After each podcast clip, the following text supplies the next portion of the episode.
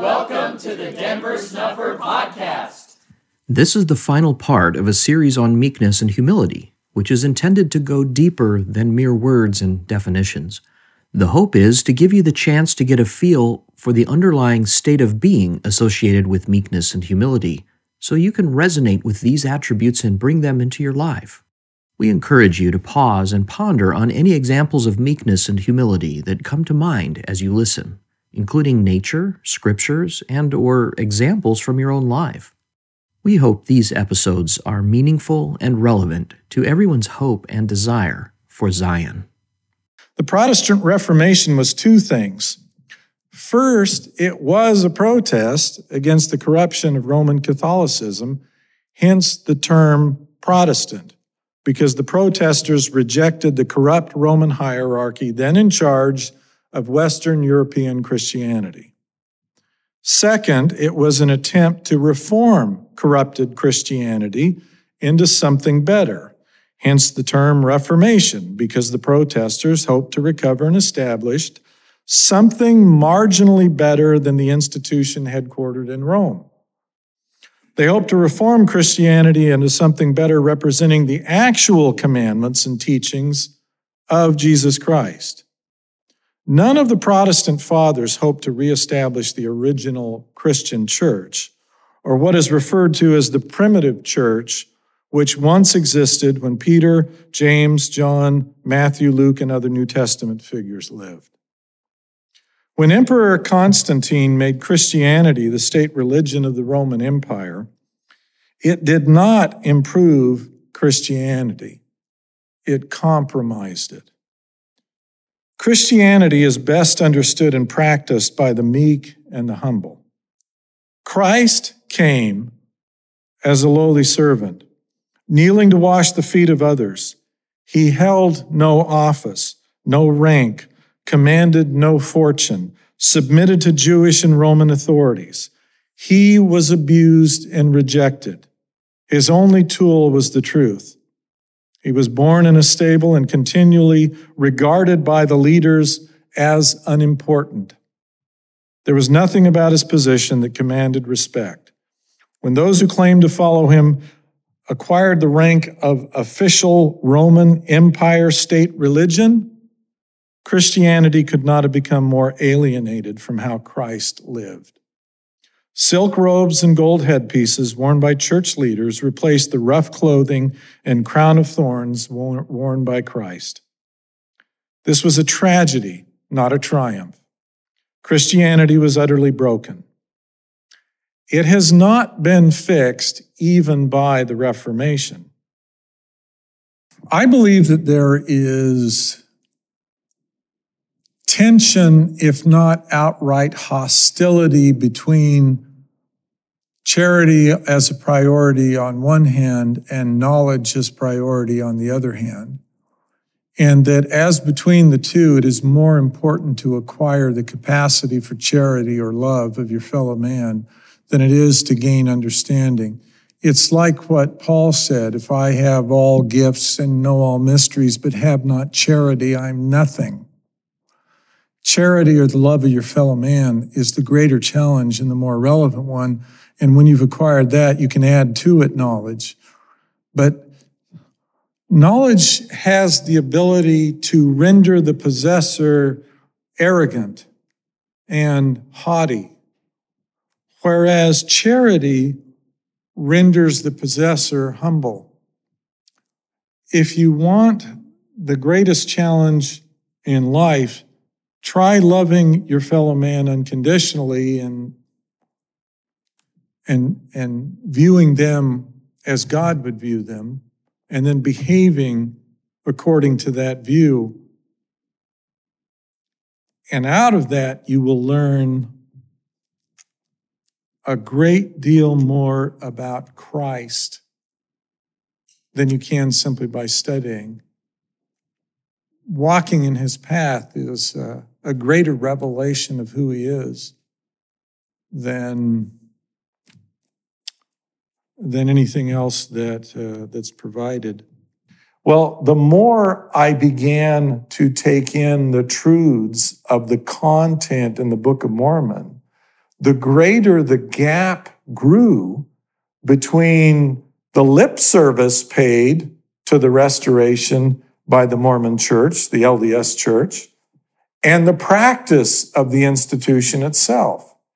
In fact, the Book of Mormon, used as a guide or measuring stick, condemns all of the institutions of Christianity. In fact, it condemns everyone except the few who are the humble followers of Christ and points out, despite that few being humble followers of Christ, nevertheless, they are led that in many instances they do err because they're taught by the precepts of men. If you want precepts that come from God, the best place to look at this point is the Book of Mormon text. The closer you look, the more you'll see. The more you see, the more you'll find that right now, the religion of Jesus Christ is hardly practiced anywhere on this earth.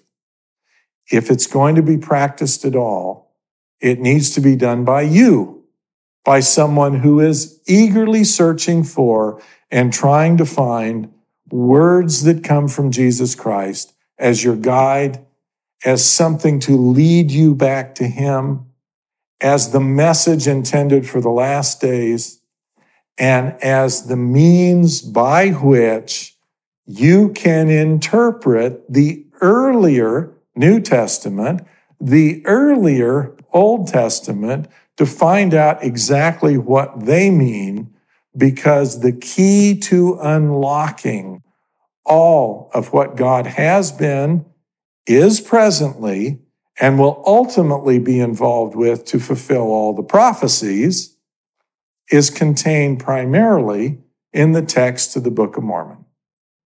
And so if you want to escape before the ultimate destruction of that great image with the head of gold beforehand to be prepared for the coming of the Lord.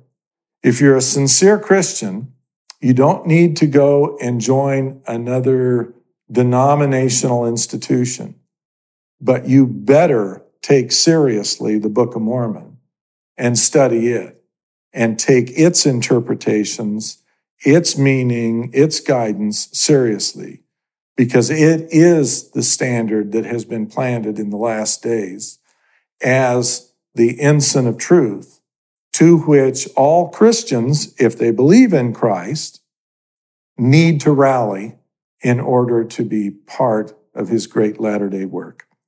Mormonism is compelling it's a very big religion, at least when it began.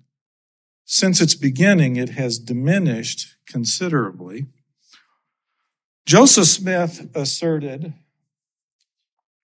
the first and fundamental principle of our holy religion is that we, we believe we have a right to embrace all and every item of truth without limitation or without being circumscribed or prohibited by the creeds or superstitious notions of men or by the dominations of one another when that truth is clearly demonstrated to our minds.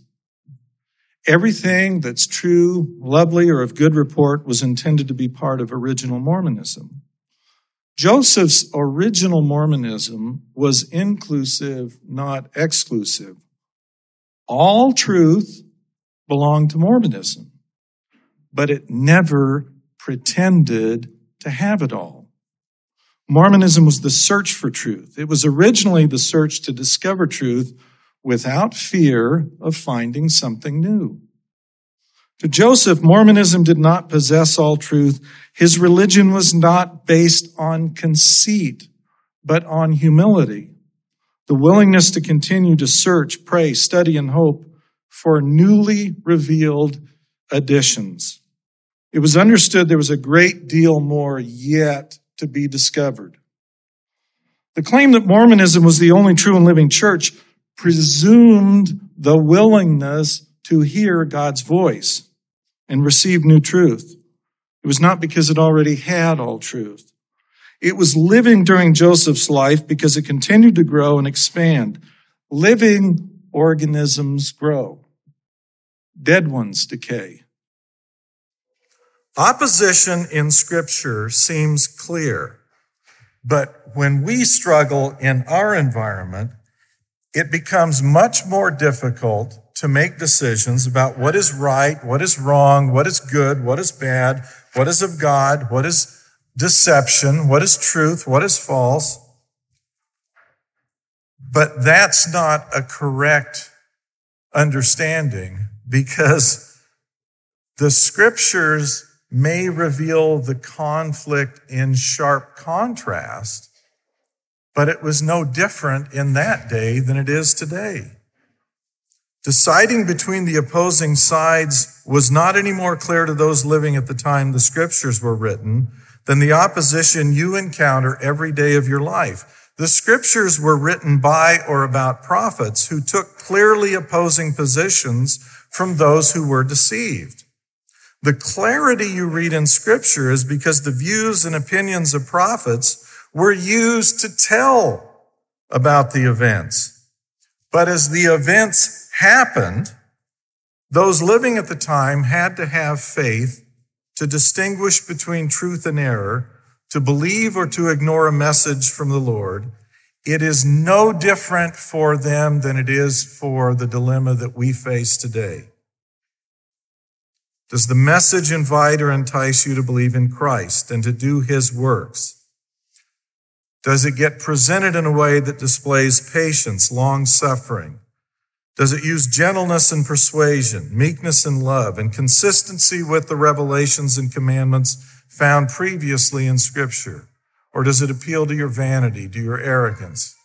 Does it make you proud of yourself, or does it make you instead wish that you were a better person? Humility is absolutely required to progress. The more we think we understand, the less willing we can become to receive more. Joseph said, It is the constitutional disposition of mankind to set up stakes and bounds to the works and ways of the Almighty. He also said, I never heard of a man being damned for believing too much, but they are damned for unbelief. James 4 6 says, God resisteth the proud, but giveth grace unto the humble.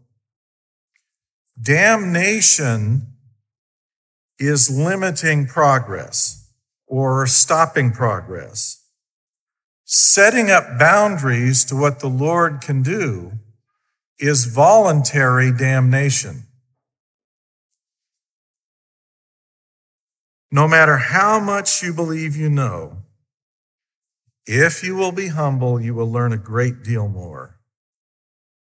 We must continue progression, or if we don't, we accept damnation. And that too voluntarily.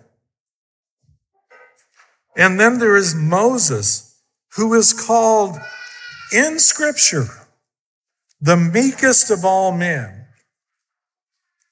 And Gentiles depict him as a bully and a strong man. And yet Moses saw no reason to be jealous when others were out prophesying. Would that all men would do that. Moses, like Adam, like Christ, is an example of how the word dominion should be understood. All three gardeners responsible for trying to make their garden thrive, grow, and bear fruit. In reality, those who have held the greatest dominion given by God have all lived lives of meekness and service. They were the opposite of what Gentiles regard as a strong man. The opposite. Mormonism cannot, or at least should not, consider itself the exclusive possessor of the sacred canon, or that there is only one canon containing God's teachings. The God's teachings. There are words from heaven spread throughout our world by deliberate planting of the gods. Continuing. For out of the books which shall be written, I will judge the world, every man according to their works, according to that which is written.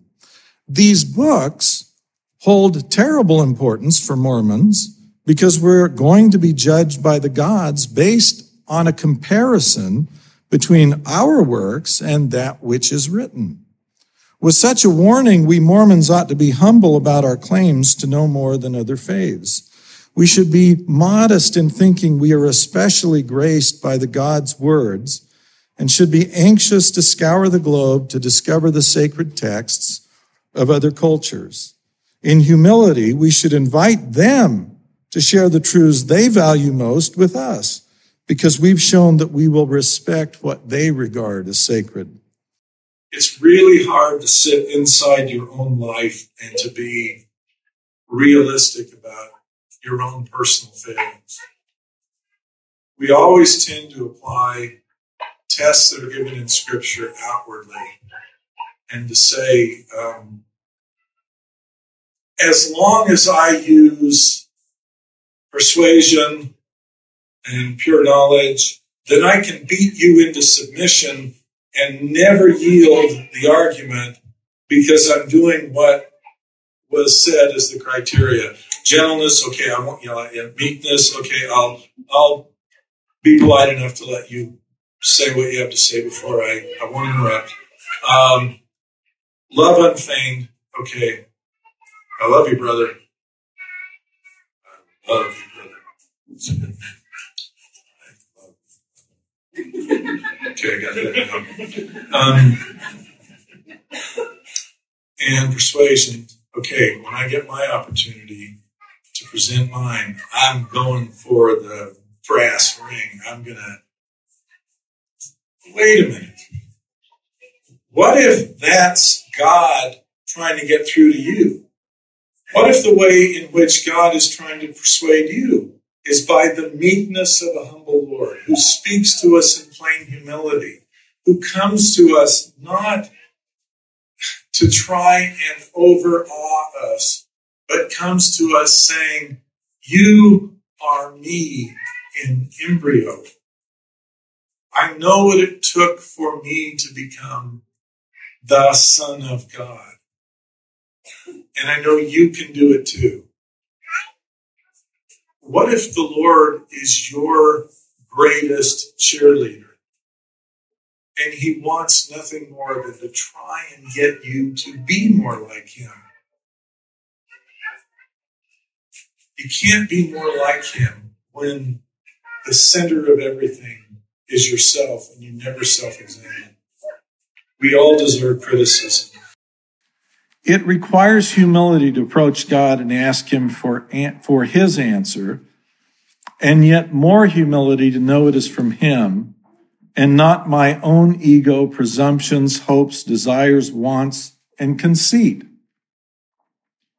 It is for me as it was for Joseph, only when the heart is sufficiently contrite, then the voice of inspiration steals along and whispers the truth. That comes from a purer source, higher than myself and more filled with light than any man. Certainly greater light than I have. This was once a temple text and has become somewhat corrupted. I'll not make any corrections or clarifications. This is from Proverbs 8 in the King James Version. The version we have has additional passages about the foolish woman at the beginning and again at the end. I'm going to discard those words attributed uh, so that the words that are attributed to the Heavenly Mother alone can be isolated and looked at to be considered. She states, Hear, for I will speak of excellent things, and the opening of my lips shall be right things, for my mouth shall speak truth and wickedness is an abomination to my lips. All the words of my mouth are in righteousness. There is nothing froward or perverse in them. She proclaims herself as the reliable source of truth, righteousness, and plain, meaning clear understanding. She is opposed to wickedness, frowardness, meaning stubbornness or contrariness, and perversity. If we are froward, we are stubborn or contrary with one another. We dispute. We find it difficult to agree. How much debate and anger are produced by frowardness? Jacob, called James in the King James Bible, mentioned wisdom in his letter. In contemplating her, Jacob suggested we should be easy to be entreated. Who is a wise man and endowed with knowledge among you? Let him show out of good conduct his works with meekness of wisdom. But if you have bitter envying and strife in your hearts, glory not and lie not against the truth. This wisdom descends not from above, but is earthly, sensual, devilish. For where envying and strife are, there is confusion and every evil work. But the wisdom that is from above is first pure, then peaceable, gentle, and easy to be entreated, full of mercy and good fruits, without partiality and without hypocrisy. And the fruit of righteousness is sown in peace of them that make peace. Wisdom from above can endow us with the kindly demeanor of brothers and sisters who seek what is good for one another.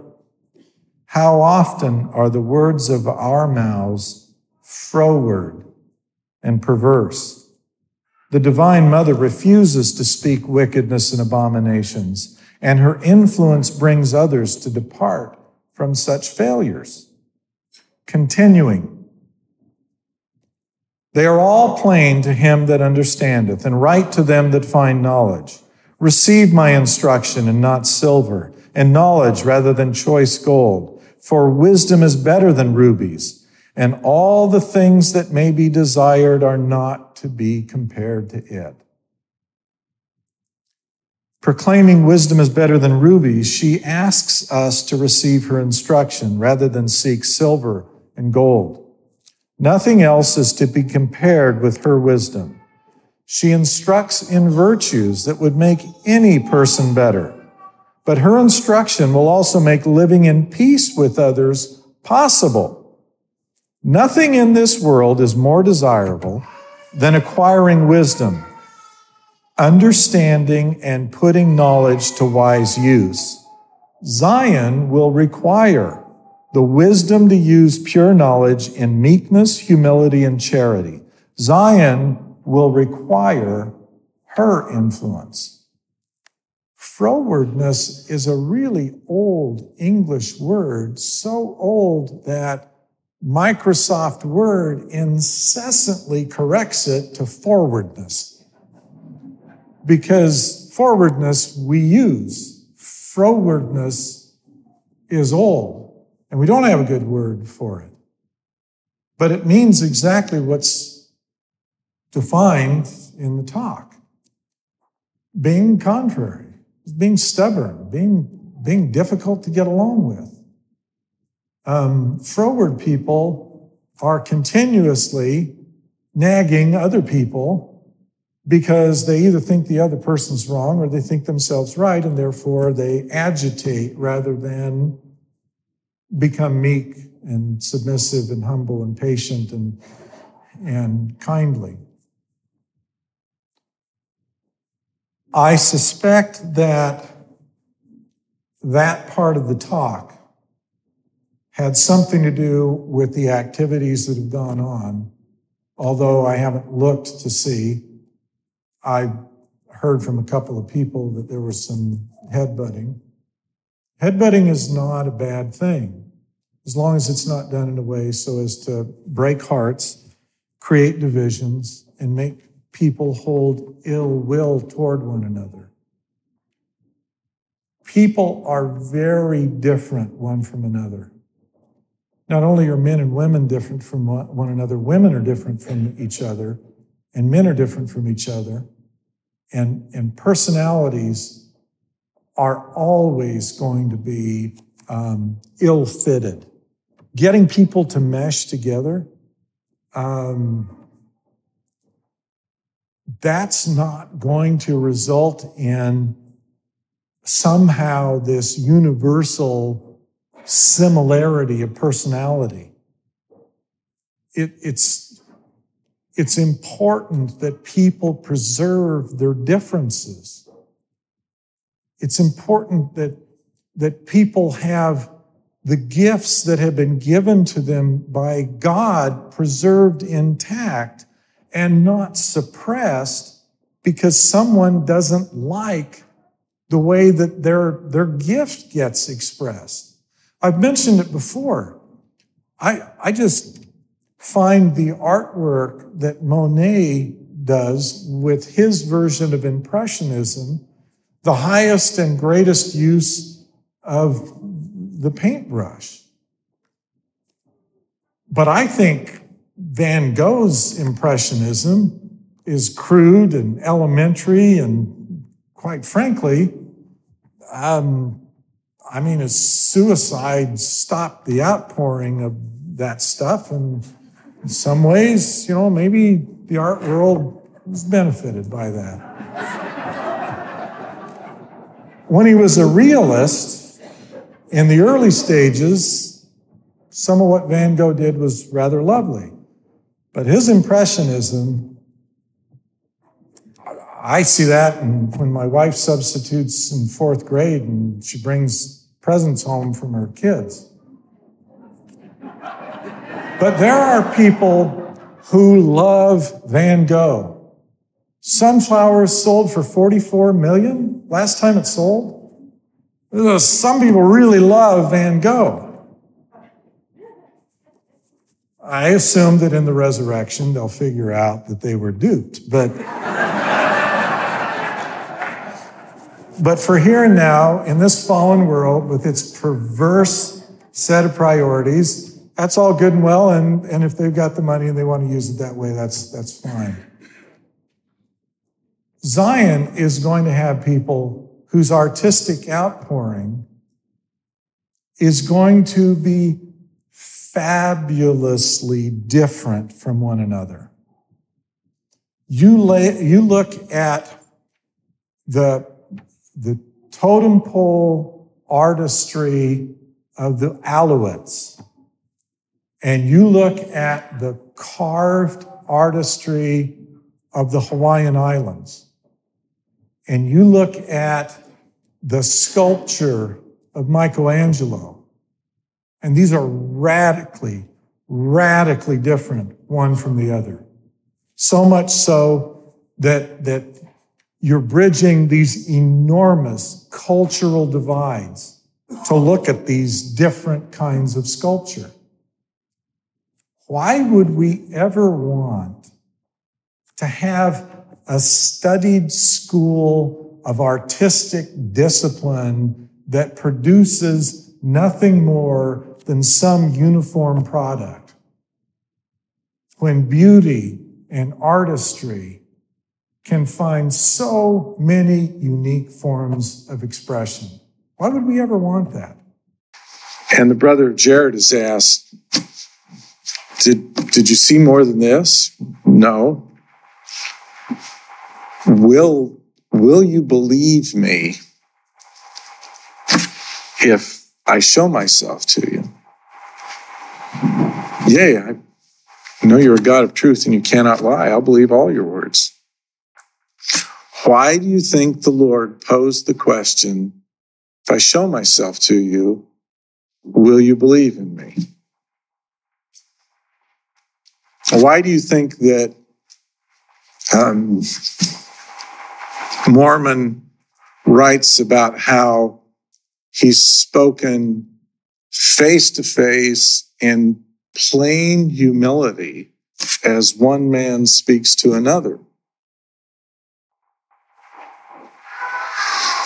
we want the thundering and the lightning and the ground shaking on Sinai.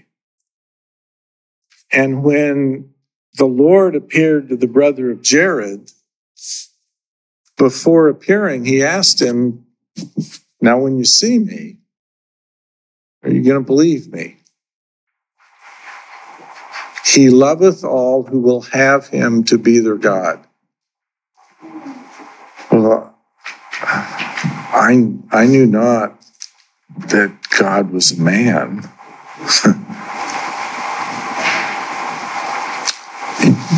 you seem you seem so much bigger and better when when you were the burly thunderer from behind the curtain announcing that you are the great and powerful Oz. But now that the curtain's drawn aside and you're like man was created in your image and it literally it literally means that it takes some of the varnish off it all god's greatness does not consist in striking awe in the eye of the beholder because of glory. It consists in the humility, the virtue, the goodness, the purity of the being. We worship God not because he's powerful. We worship God because he represents everything that is pure and holy and good, everything that is desirable above all else. The purity of that fruit that was delicious, that Father Lehi talked about and Nephi wrote about. It is so because of its goodness because it is exactly what the highest and the best and the most noble should be. That's who God is. If I can help you envision our Lord a little more, let me describe him in terms of his characteristics. Our Lord was and is affable, but he is not gregarious. He was approachable, and he is approachable.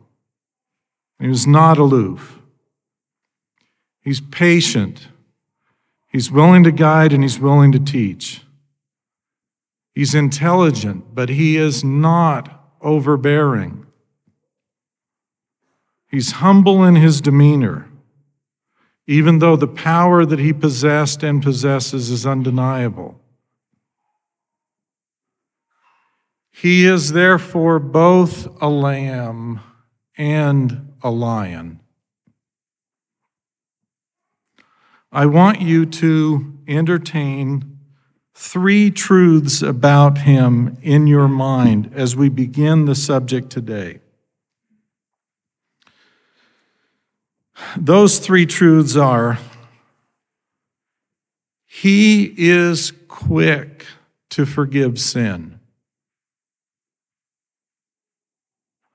He allows all to come unto him. And he is no respecter of persons.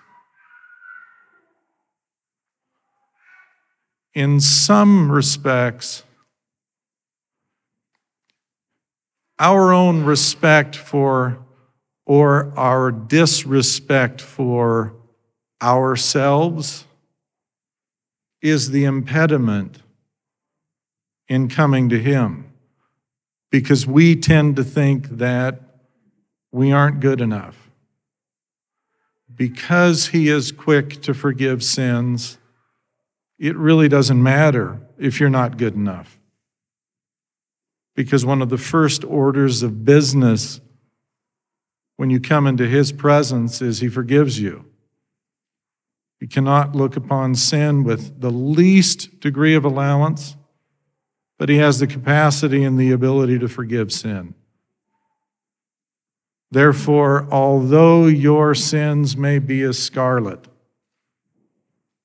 he can, he will, and he does make you white as snow, no longer accountable.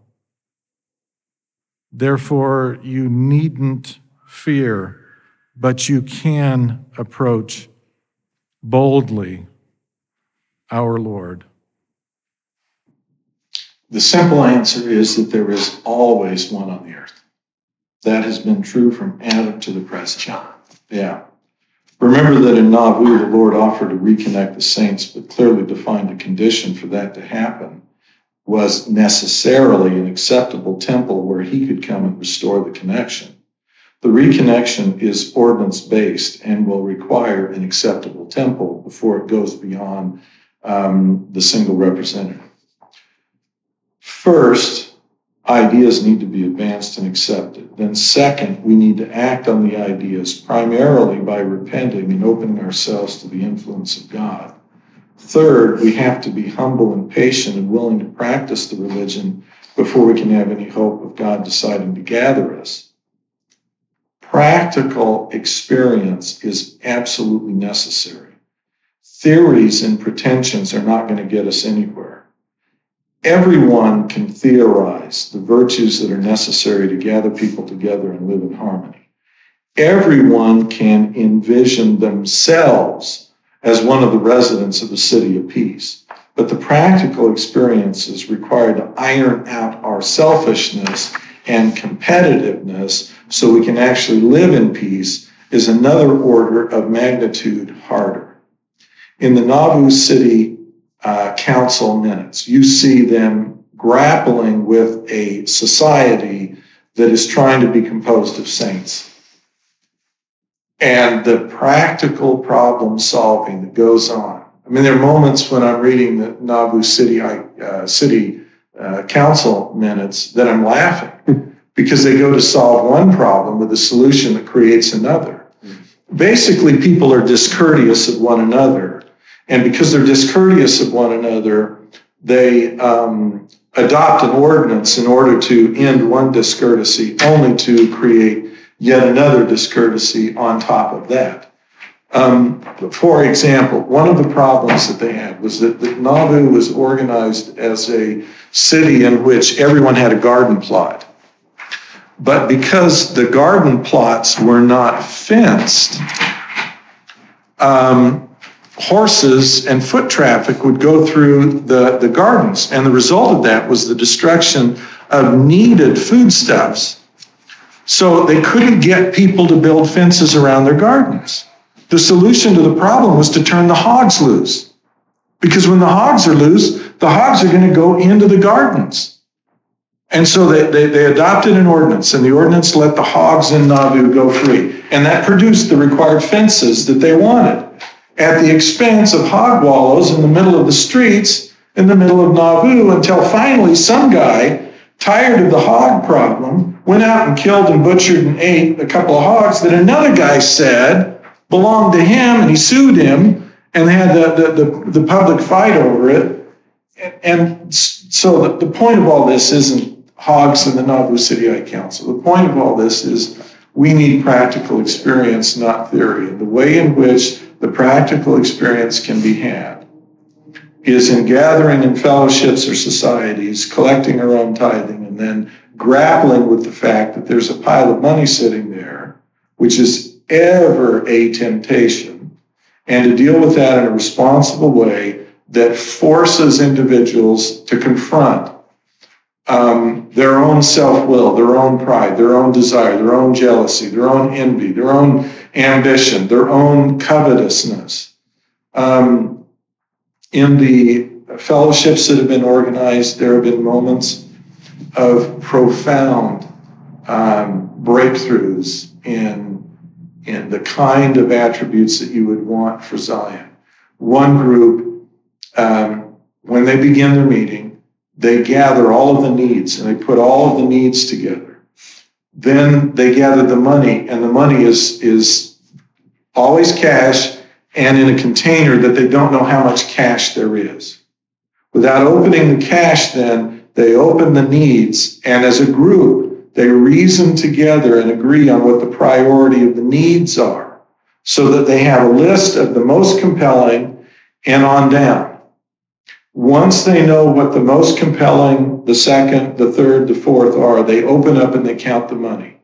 There have been occasions, on one occasion, um, the person whose need could be satisfied because there was enough money there looked at the person next in line in priority behind them and concluded that in their heart they thought that need greater than their own. If they satisfied that need, there would be nothing left for them.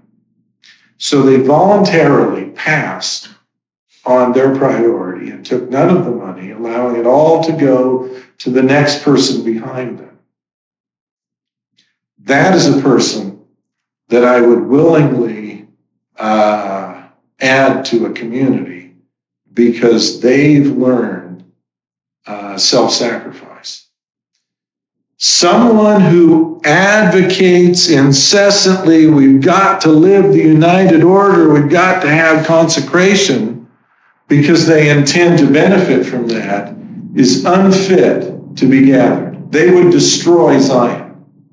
Someone who says, What can I give?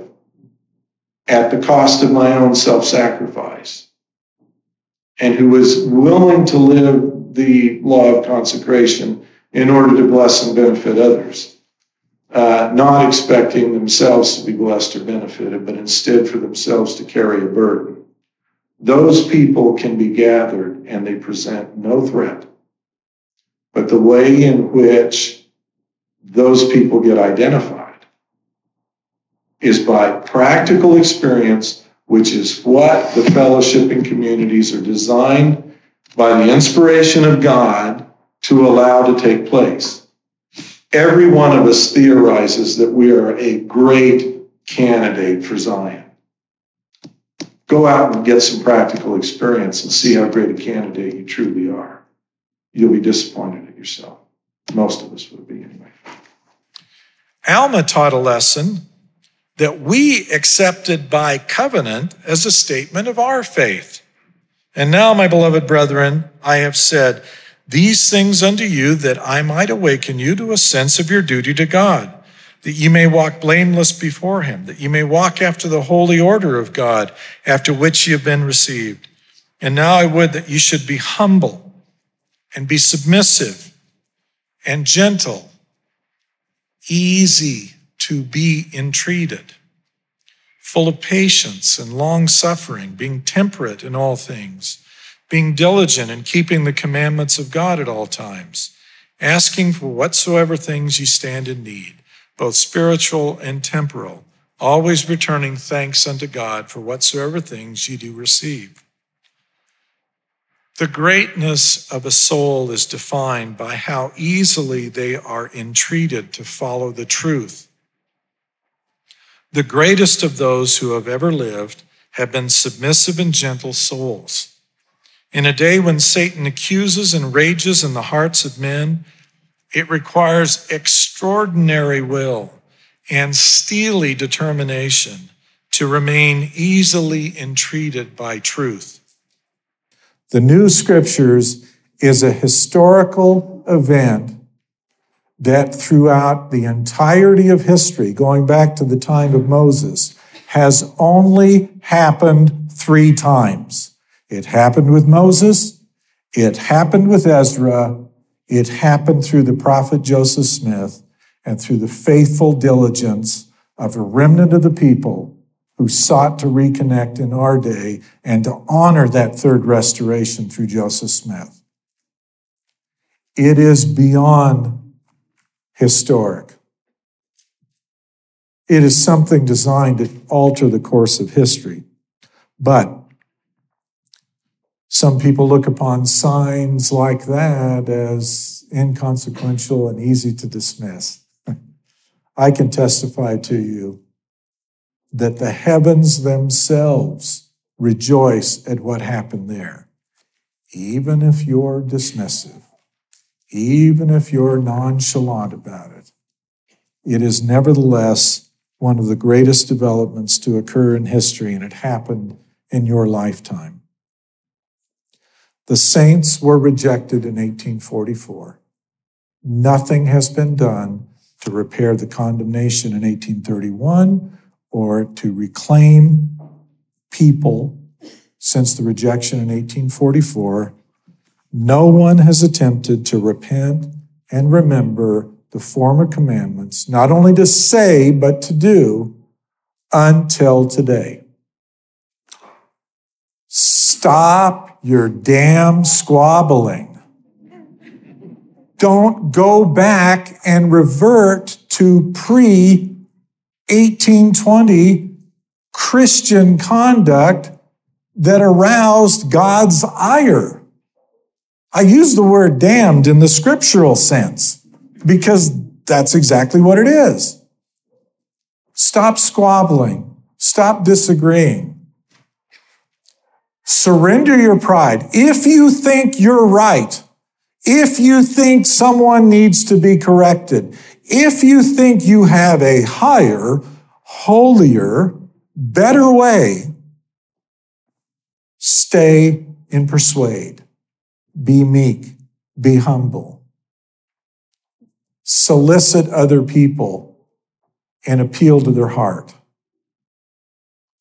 We should welcome everyone. We should welcome Latter day Saints. We should welcome Community of Christ. We should welcome Catholics. We should welcome Presbyterians. We should welcome every kind of person. And then treat them with respect and kindness and understanding. Let them bring their ideas and let you teach them those truths that you presently understand. The religion of Joseph Smith, which is it's in that video that was shown just before the opening prayer. The religion of Joseph Smith is to accept all truth. Just because it hasn't entered into your hard heart and your closed mind yet doesn't make it untrue. There are truths in rich abundance that hail from all quarters of the earth. As religions have discarded truths, many of them have sought and fought to retain the most important core. And the most important core of many faiths, and the highest aspiration, and the highest ideal, it doesn't matter if you're talking the Cherokee tradition, the Hindu tradition, the Islamic tradition, the Polynesian, the, the Hawaiian tradition. It doesn't matter. The highest aspiration remains for the individual to connect to God and for God to recognize and connect with the individual. There's really no difference if we welcome one another and we treat each other kindly, someone that may have a religion that is very strange to us, if they bring with them the aspiration to know God, and we can persuade them that God has done a work among us through Joseph Smith, through the labor that has been done to recover that restoration, Maybe they'll labor alongside us as the restoration wraps up.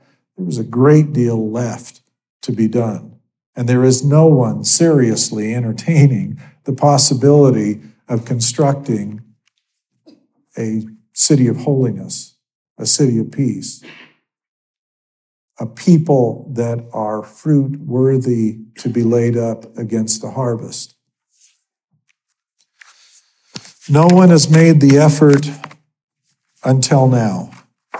And while you may look at us and say, you've done a crude job, you've done a rudimentary job, it needs improvement, then help us improve it. Stop sitting back and throwing rocks. This is a time to gather, not to disperse. The same garbage that existed at the beginning when Joseph looked around and saw confusion and disharmony wants to creep in among us. Recognize that's a false spirit.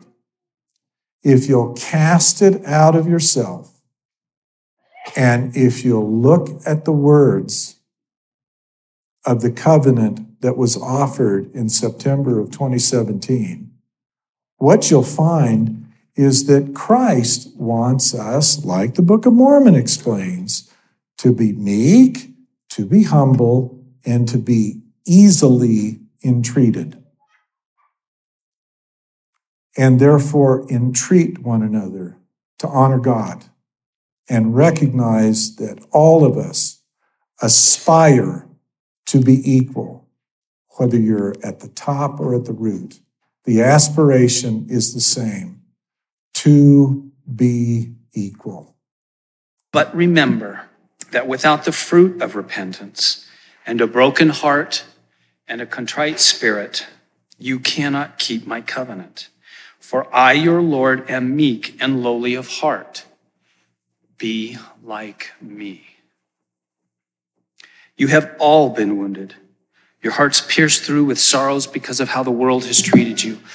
But you have also scarred one another by your unkind treatment of each other, and you do not notice your misconduct towards others because you think yourself justified in this. You bear the scars on your countenances from the soles of your feet to the head, and every heart is faint. Your visages have been so marred that your hardness, mistrust, suspicions, resentments, fear, jealousies, and anger toward your fellow man bear outward witness of your inner self. You cannot hide it. When I appear to you, instead of confidence, you feel shame. You fear and withdraw from me because you bear the blood and sins of your treatment of brothers and sisters. Come to me, and I will make sins as scarlet become white as snow, and I will make you stand boldly before me, confident of my love. The fact that I have concluded that Joseph Smith was a restrained man, in many respects, a very modest man whose defense of what he believed to be the truth was fierce, but who recognized that there were a lot of people, including his own wife, Emma Smith, who had a better education than did he. Joseph was like a sponge when he thought he could get truth or help from others. And he was meek and humble in that respect. But if God had revealed something to him, he was, he, he was a, an iron fisted, immovable man for the truth personally and privately, just as the scriptures say concerning Moses. Moses was the meekest of all men. If you just read the dialogue from Moses in um, Exodus, you'll see nothing but meekness in that man. If you'll read Joseph Smith's three documents in A Man Without Doubt, you'll see a meek man, unbelievably frustrated by some of the circumstances into which he was put, searching to find the right way out of the dilemma, trying to get God aroused to anger in the same way that the circumstances aroused Joseph to anger, but submitting always to whatever the will of God was for him. Ultimately, Joseph Smith left to go to be imprisoned in Carthage, knowing he would not come back from there, or at least expecting that he would not, and commenting about how his life was no value to his friends as he returned and he went back for the um, for the slaying.